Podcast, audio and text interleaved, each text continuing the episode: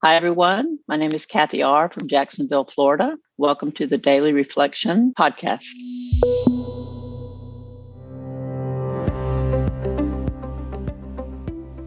And I tell when I work with other sponsees, I'm like, you know, if you don't give back, this program ends. This this program is about paying forward. It's like I tell my sponsees, you know, someone wants you to do service work, the word is yes. It's better to not overcommit than to say you can do something and not follow through. Because follow through is so important. I can always tell what kind of a program someone has by their follow through. Also, another thing I didn't try to do is become authentic, but that kind of happens to you. Welcome to the Daily Reflection Podcast with your hosts, Michael L. and Lee M. This is a show where we provide experience, strength, and hope through interviews with members of the recovery community. The show is not affiliated with any 12 step or recovery program, although you may hear them mentioned throughout the course of an interview. On today's show, Kathy R. from Jacksonville Beach, Florida. Before we get to the show, a favor. Can I ask you to give us a rating if you're on a podcast app like Apple Podcasts or Audible.com or Spotify, you have the ability to provide a rating. what that's going to do is it's going to give us feedback and let us know what you like, but it's also going to increase our impact, help us uh, be found by more listeners. Would greatly appreciate that. We hope you enjoy this episode. Hey, good morning, Lee. How are you? Good morning. I'm great. How are you this morning? Fantastic. Just a great day in April. What's uh, what's going on today? Who's in the studio? So today is April 2nd, and uh, we've got my new friend Kathy R. And I know you remember Cece B, who's been on the show a couple of times actually. We haven't released her second episode yet. And her sponsor is Missy G, who was on at the end of March. So we've got a nice family tree going here. So excited to have Kathy in the studio with us. And she's going to be talking about today's daily reflection, which is character building. Fantastic. I love this reflection. Kathy, welcome to the show. It's great to have you on the podcast. Thank you. It's good to be here. Well, we start the show with the guest reading the daily reflection for today. Kathy, would you help us get started and read? Absolutely. Um, April 2nd, character building.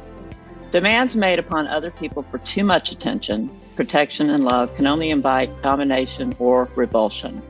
And that's 12 Steps and 12 Traditions, page 44. When I uncovered my need for approval in the fourth step, I didn't think it should rank as a character defect. I wanted to think of it more as an asset, that is, the desire to please people. It was quickly pointed out to me that this need can be very crippling. Today, I will enjoy getting the approval of others, but I'm not willing to pay the price I used to pay to get it. I will not bend myself into a pretzel to get others to like me. If I get your approval, that's fine, but if I don't, I will survive without it. I'm responsible for speaking what I perceive to be the truth, not what I think others may want to hear. Similarly, my false pride always kept me overly concerned about my reputation. Since being enlightened in the AA program, my aim is to improve my character. Wow, I love that. Thanks for reading. Before we get started, Kathy, what's your sobriety date? My sobriety date is December 7th, 1998. Wow, okay. So as you read this, as I read this, so much comes to mind. I'm curious what comes to mind for you first. How does this resonate for you? Well, a couple of things uh, that hit me just now is about my reputation. You know, before I got here, I really didn't have a reputation except for a bad one. But I think the biggest thing for me that resonates about the character building and about this particular reading is about the people pleasing. I didn't even know I was a people pleaser, like I said, till I started working the steps. I would be in resentments all the time. And I never realized it was because of people pleasing. I would do all these things to make others happy, but in the long run, make myself unhappy. So, to my own detriment, I was a queen of people pleasing. And I learned through the years after working the steps in certain um, situations where finally the light bulb came on and and I learned boundaries and I learned I'm not much of a people pleaser anymore. I have a couple of examples, really. I was thinking about this main one. I was in a relationship early in sobriety, you know, after you get that year, you know, you want to get in a relationship. So I did it like a year and a day. And, you know, there was a lot of growing up in that particular relationship. I, I was in it for seven years. And my uh, partner wanted to buy a camper and um, suggested that I put the camper in my name. So I was like, okay, I'll, i can do this. So, of course, um, I didn't really feel comfortable signing the signing on the bottom line for this, but I did it anyway because I wanted to people please. Well, uh, needless to say, that relationship did not last. So um, I ended up with a camper and nothing to pull it with. So basically, I had to put this camper in my new home in my garage. And every time I would open up the garage door, I would go, People pleaser, people pleaser. And I can tell you that cured me because I ended up selling that camper for a lot less than I paid for it. And it just finally got my attention that I'm not going to do this anymore. That's a great story. And nothing like a like a giant reminder every time you open the door about your character defects. But I'm curious about how you went through the process of uncovering the, the character defects and then beginning to work on them. You know, you get in a lot of pain when you go through things like that. And financially, you know, I had cleaned up all my finances when I got sober. And now I found myself back in the same place just because the alcohol was gone, the character defects still existed. So had I had gotten myself back in the same situation, I was sober. So it got my attention, and I decided at that point that I was going to live authentically, honestly for myself, not put myself in those situations as as much as possible. I can relate to that. You know, I think the people pleasing, especially when, when it comes to relationships, can get us into financial trouble. And then one of the gifts of sobriety is to be able to grow up and mm-hmm. take responsibility and then start taking right action. And uh, it's amazing how we can get out of it like little by little by just working the steps and it's a beautiful thing that no matter how far down the path we've gone we can always can improve so what was your life like before you got into aa what made you so willing to look at life a new way well, I would say I was uh, I got off at, the, at a very low bottom. It's really interesting. A lot of things happened. I mean, I went through the DUIs. I had I was in a, involved in a, a hit and run. I had a lot of bad things happen. I was evicted from my residence. You know, I had a car that was you know uh, where they come and pick it up because you don't pay your bills. I was really financially very unstable, and it wasn't that I didn't have the money. I just you know was very irresponsible I would say that would be the biggest uh, character defect I had coming in here. So uh, all those things did not make me want to get sober. I just dealt with it and came up with a way to deal with everything that happened to me, which was crazy and dramatic, but I always landed on my feet. And it actually, um, what finally took me down was I was um, yet another relationship and, you know, drinking. So the relationship kind of got, the relationships or what brought me down to my bottom. But this particular relationship, it wasn't even a really that serious of a relationship. But I remember, you know, how we drink and dial. I remember I was drinking and dialing. And you know, you're you're calling this person that doesn't want to be with you anymore, and you're convincing them by drinking and dialing that they really don't want to be with you anymore. But you don't realize that. But all of a sudden, a light went on, and I thought, "Oh my gosh, I've been here before." This does not work. After that phone uh, conversation was over, I had two bottles of Vendange wine, you know, the cheapest, biggest wine you could get. And I finished those off. And before I went to bed that night, I hit my knees and um, I said, I, I just, I can't do this anymore. And I didn't really even know what that meant. And the next day I picked, I woke up and I called Alcoholics Anonymous and I knew where it was because I'd visited. I called it antiquing. I used to visit it on occasion and they said, you know, you're a newcomer. You know, you know, there's a, a, six o'clock meeting, a newcomer meeting tonight. And I thought, oh my gosh, I have to wait till six o'clock for this meeting. And I literally, you know, was crawling out of my skin all day long. I mean, I didn't realize you could just go to a meeting. I thought you had to go to a newcomer meeting, you know, trying to follow the rules. So when I went to that, uh, I finally went to that meeting and uh, I just cried the whole time. And then after that meeting, they said, Oh, there's another meeting. And I was like, Oh, thank God. So I went to the next meeting. And after that, I was like, Well, when's the next meeting? And they're like, There's no more meetings tonight, but you can come back tomorrow. I was like terrified. But I was so exhausted from not drinking all day that probably had the best night of sleep I'd had in years. They were all like, Oh, pick up a white chip, pick pick up a white chip. And I didn't really know what that meant. And I went and picked up that white chip and by the grace of God, it's the only white chip I've ever picked up. But I had to really finish my business out there before I was able to uh, walk in there and surrender. So often we see folks that are struggling, they need to experience quite a bit of pain. But tell me about that prayer the night before you went to AA and um, your conception of a higher power. Is this something that you've always felt strongly about, or did you did that develop as you you began to get into recovery? Um, I would say it developed. I, have always believed in God. I, I grew up uh, in a Catholic religion that when my parents divorced, they shunned our family. So I had some mixed views on Catholicism versus, you know, religion. So when I started finding a, a more spiritual approach, and I, I really did feel like the people in the rooms were, you know, just God and, and skin. And I really learned a lot about my spirituality, really in Alcoholics Anonymous. And I have actually gone to churches here and there over the years, and I've just never really, it's just not resonated for me I think uh, it was Glennon Doyle who said, you know, I don't need a mediator between me and God. And that's kind of how I feel. You know, I want to ask you in the um in the reflection it says today I still enjoy getting the approval of others, but I'm not willing to pay the price I used to pay to get it. I won't bend myself into a pretzel to get others to like me. If I get your approval, that's fine, but if I don't, I will survive without it and it makes me feel like that that's describing a level of confidence and a level of self-love that we didn't have, you know, out there maybe when we first got in. So how do you feel about yourself and the way that you connect to the world today?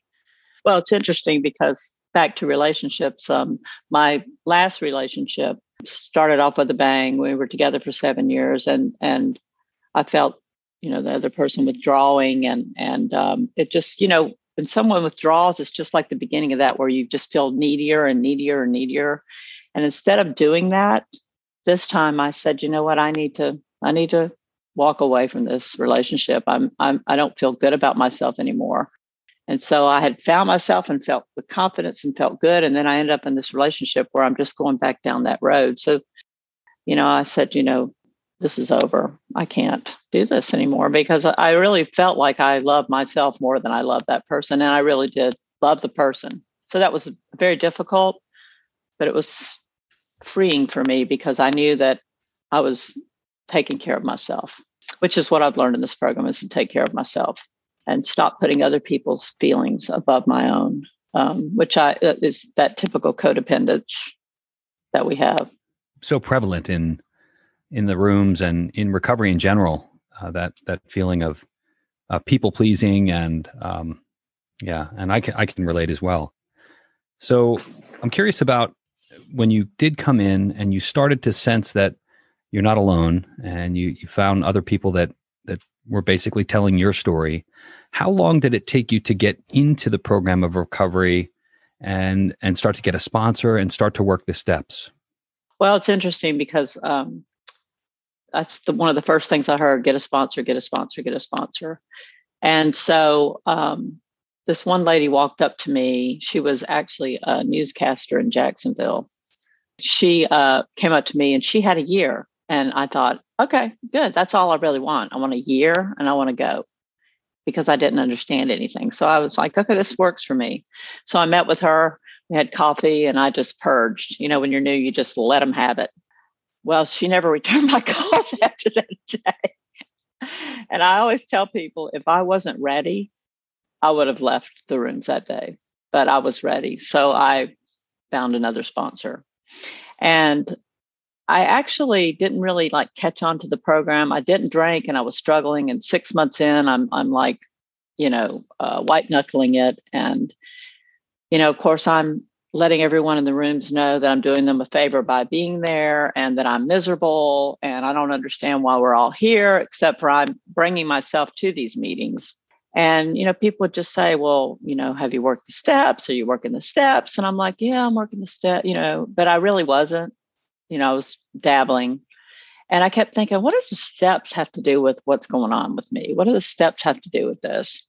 And I just was so miffed by it all. And finally, I started working the steps, and little things started to happen. Like after my fifth step, you know, I was six months in, I and I took my fifth step with my sponsor, and I left there and I was like, you know what? This stuff does not work. I mean, every time I finished a step, I was like, no, this is, doesn't work. And about three or four days, and I was like white knuckling it before that. And about three or four days after that, I thought, you know what? I haven't even wanted a drink and I didn't even notice it. So the program started working me. And then I started going, okay, okay. And then when I get to eight and nine, and I would um, make amends, like I made amends to, I had a list, a long list of financial amends and other amends. But one of my best friends, um, I don't even know what I did the night she decided not to be my friend. And to this day, she is not my friend. But she was on the very top of the list. And I decided, you know, I want to make, you know, this is the first amends I want to make. You know, I want to get my friend back. And so I couldn't get her on the phone. So I emailed her and I said, Hey, you know, I know I, you know, I'm in the program of, of recovery and I know I've done you wrong. And I, I know I also owe you this money and I would like to make amends. And she said, Well, let's, you know, let's let you pay the money back first. And then, you know, we'll talk about the friendship later. So I started sending her a little money every month. And finally I was done. I was like, wow, that was quick. You know, you want to go have coffee? And she's like, uh, I really appreciate you you know, getting the money back to me, but I don't think so. And I once again was like, well, this doesn't work. This isn't working. And what I realized was I wasn't trying to get, I was trying to get the friend back, but what I got back was myself. And so I went into the amends thinking it was getting the friend back. And I, what I realized is that wasn't the case at all. So I've just had some pretty cool experiences. I ran into her she actually ended up moving to Jacksonville, and I ran into her a couple years after that in a mall. And I was walking towards her, and I saw her, and I was like, the first thing I wanted to do was, you know, hide behind the clothes of J.C. Penney. But I realized I don't have to hide from her. I've taken care of my business, and we spoke for a minute, and we went our ways, and that's when I knew that the program's working it's not about getting a friend. And I really I understand that when people get upset about the steps when they don't get what they think they're supposed to get, but it's not, you know, that's where all the aha moments are happening for me. That's such a great story. You know, I, I say this all the time that this program has like a mystical component to it. If we just show up and do it, mm-hmm. like we have no idea what we're getting into when we show up. We, we it's not like we got a manual that was going to tell us how this was all going to unfold. We literally come in and just trust the very next pro- step in the process. That's it, with no ability to see what's going to happen. And then the gifts and the blessings are so amazing and nothing we thought we were going to get, not what we came for. So I love that you're sharing this because I think it's important recognize that, you know, just keep coming back one day at a time and you're going to be amazed before you're halfway through and i'm wondering what advice would you have for somebody who might be thinking about coming or or is brand new well definitely get a sponsor because to me i didn't have a clue about any of it about the steps or any of it until i got a i would say you know get a sponsor and uh, for me i did 90 and 90 and i told my sponsor i would do 90 and 90 not one day more i mean i was so defiant but thank God, I did 90 and 90 because that's when it started to click. That's when I thought, okay, I'm not drinking. I haven't drank in 90 days. Maybe there's something to this. So, you know, I always had to have the proof in the pudding. And if you're, you know, if you're new or nearly new and you you want some proof in the pudding, you're going to have to stick around just a little bit to find that. And it just it gets bigger and bigger as the years go on. And there are still just so many miracles and so many things that keep coming back to me you know, I was thinking on the way here, you know, it was never my goal to build character. That wasn't my goal. And it wasn't my goal to stay sober. It was my my goal to get sober. And I tell when I work with other sponsees, I'm like, you know, if you don't give back, this program ends. This this program is about paying forward. When I first came in and said, I, you know, I want to get a year and I'm out of here.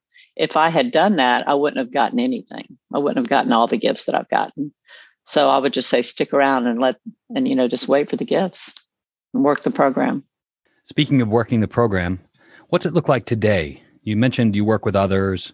What other components of the recovery program are you weaving into your daily life?